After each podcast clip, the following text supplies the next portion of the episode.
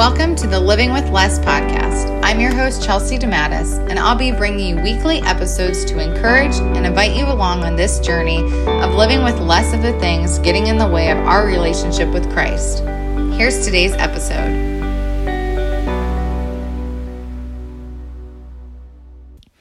Welcome back, guys. I hope you were able to tune in last week as we began this series on compulsiveness.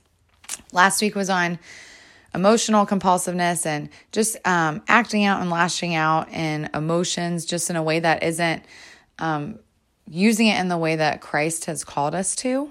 So, this week, we are going to be talking about living with less physical compulsiveness. So, um, we're going to go through three topics. I'm going to be honest with you guys, this is really vulnerable for me. I feel like I'm just sharing um, two in particular that have just been real struggles for me.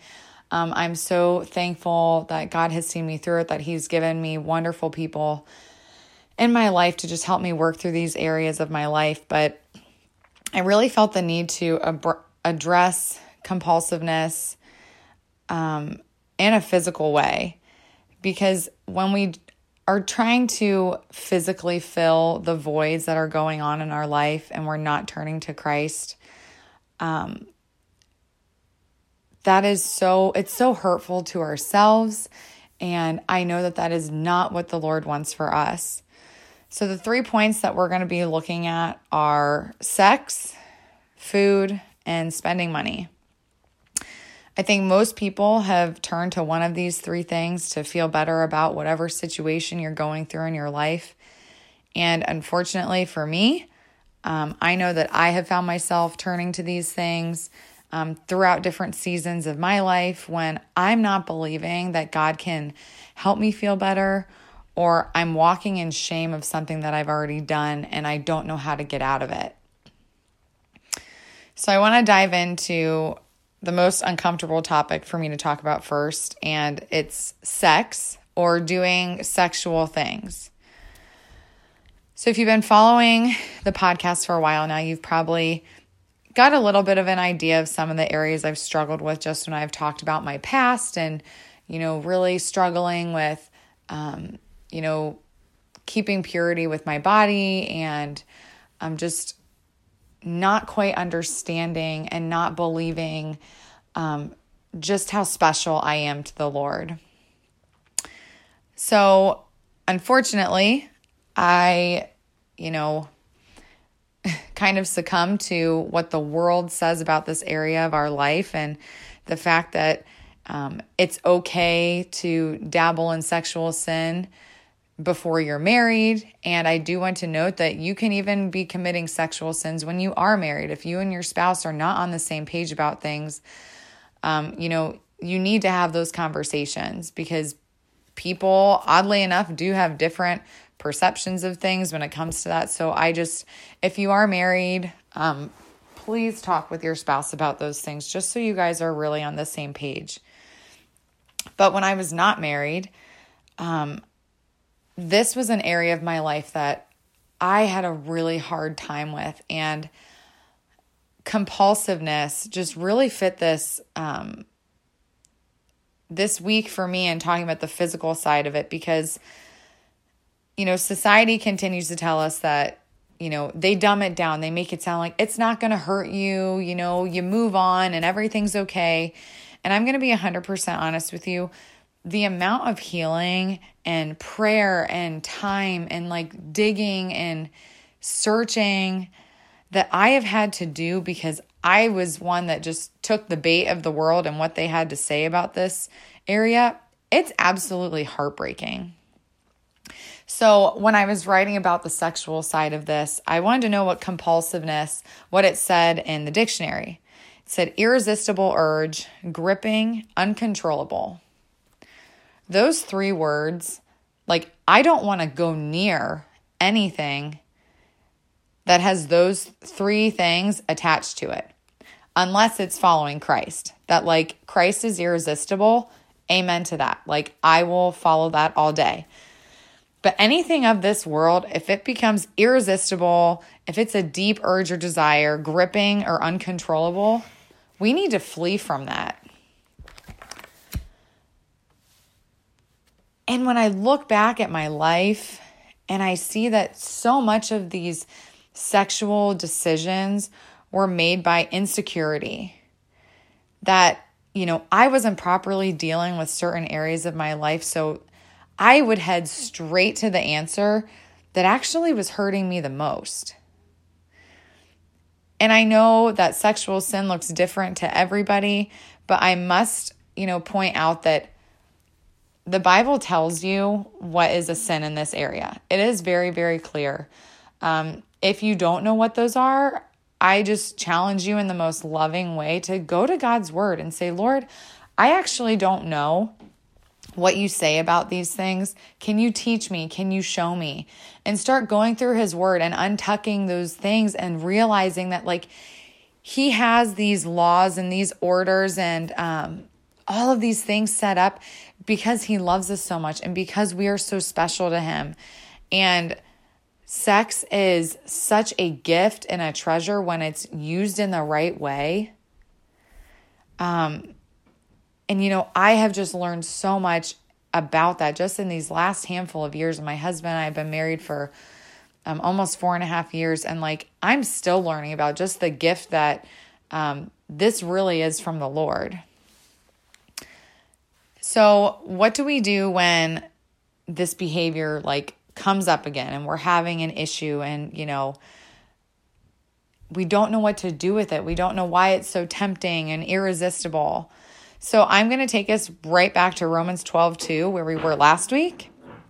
And I'll read the verse again. It says, Do not be conformed to this world, but be transformed by the renewal of your mind, that by testing you may discern what is the will of God, what is good and acceptable and perfect.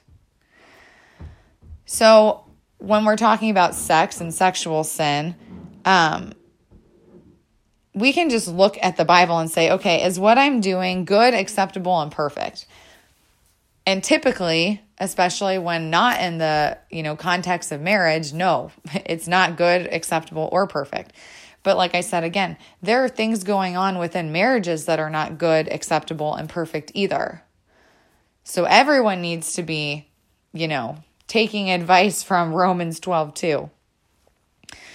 But the hard part about being so compulsive in this sexual area is that so many people believe, well, I did it before. It doesn't matter. I already ruined my purity. Like, I can't get it back. That is such a trap. That is such a lie from the enemy. And I believed it for so long. I believed it, oh my gosh, for far too long because the enemy wants us to feel that when we're up against our temptations, that when we're up against this compulsive behavior, he wants us to feel like we're weak. And I remember when, um, you know, Corey and I really began um, really pursuing God centeredness within our relationship. And we turned our relationship around. We got our priorities straight and we decided we weren't going to do you know, X, Y, and Z before we were married. And I remember so many times because to me, guys, um, the cult, the compulsiveness behind that whole sexual desire thing, like I said, it was my insecurity. To me, that meant like that if I did this, that means a guy really likes me. Well, that is a lie. That is a lie from Satan.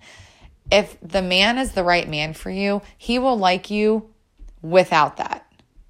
Um, I wholeheartedly believe and praise the Lord that God showed me that truth that our relationship did not have to have that in it for Corey to truly love me.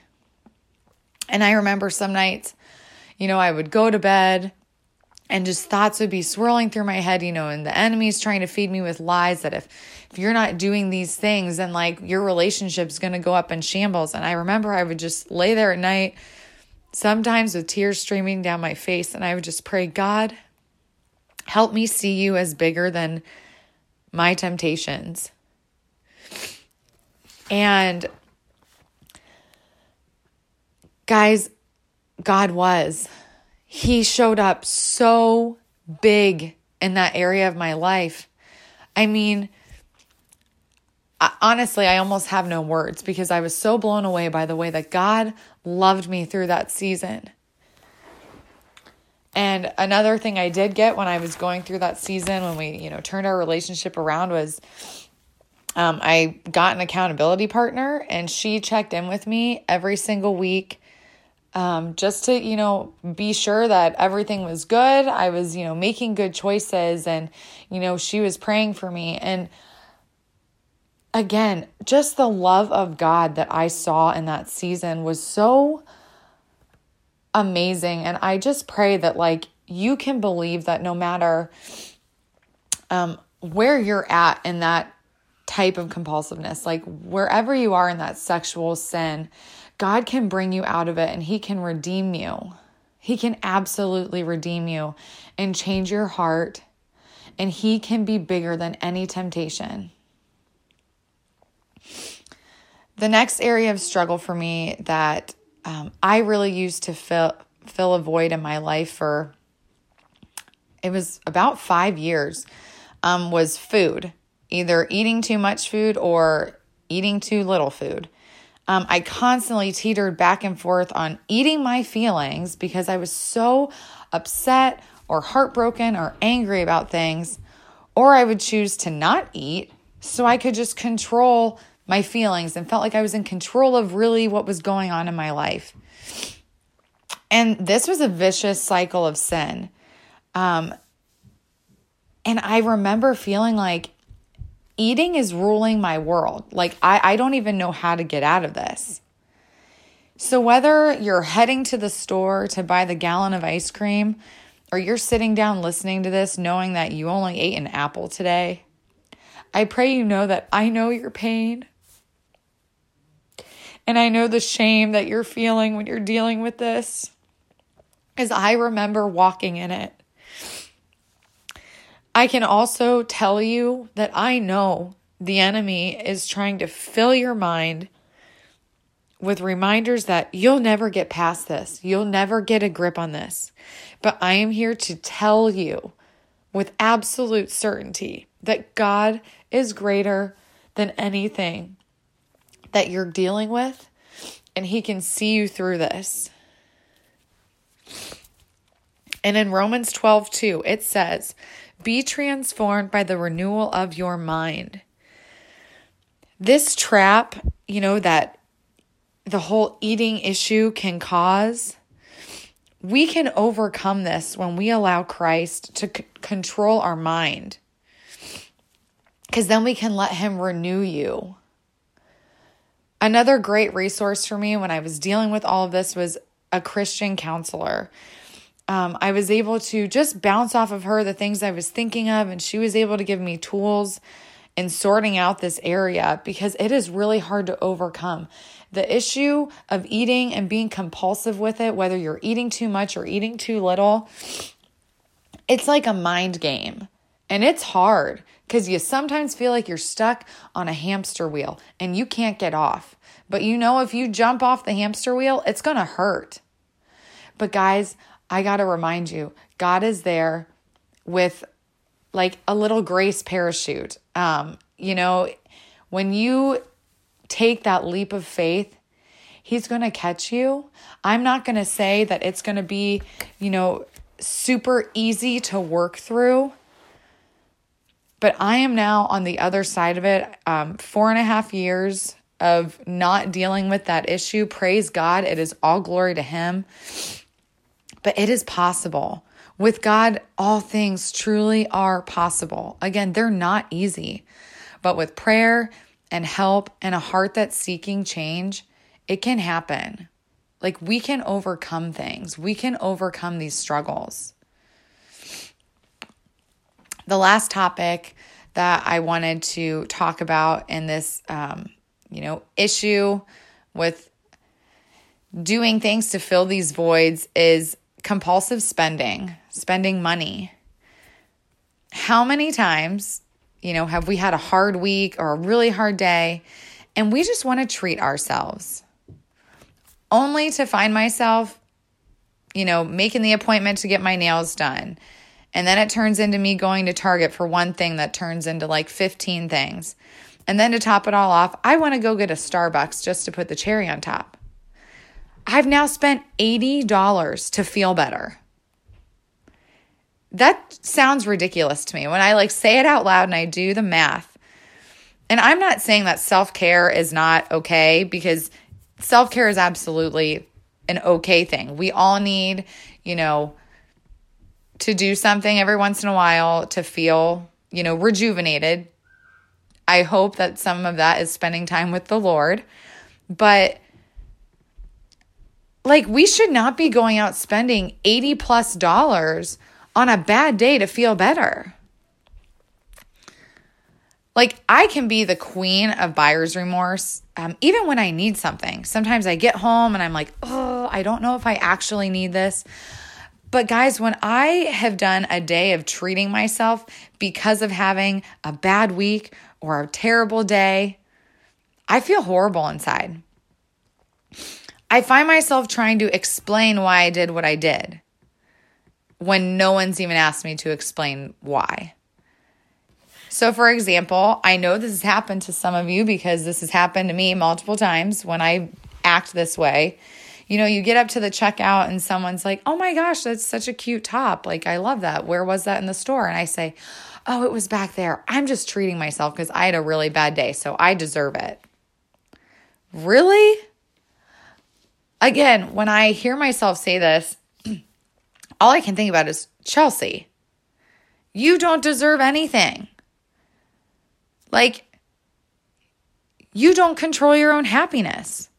I am headed down a really, really dark hole if I believe that, you know, going out and spending money and the fact that I control myself and the fact that I deserve to do these things if I'm having a hard time, that is a scary road to start going down. And I've gone down it many times. Because Christ controls my happiness. But honestly, happiness sometimes feels like such a earthly word that no, Christ controls my fullness. You know, when I look at this and I look at like the whole spending money thing and trying to equate my happiness with how much money I spent or what I bought myself that day. When I wrote it down and I literally wrote latte over Jesus. I mean, it felt like a mic drop to me. Because $80 later, I look at that and I realize I should have just spent like 20 minutes listening to worship music, having a good cry, praying, asking someone to pray for me. All three of these areas that I've just talked about, they all have the same thing in common. They're all being used to fill a deep void that only Christ can fill. Sex and food and a new purse will not ever renew me when used to fill up the gaping hole that only Christ can mend. We end up feeling worse than we started with, and we end up feeling farther from God. We need to drench our hearts in Romans 12 too. We need to remember that God sees us and He knows us, and He, the creator of all things, created you and me. He wants to replenish us. I have to stop turning to the things of this world when the only answer is Jesus. The only answer is Jesus.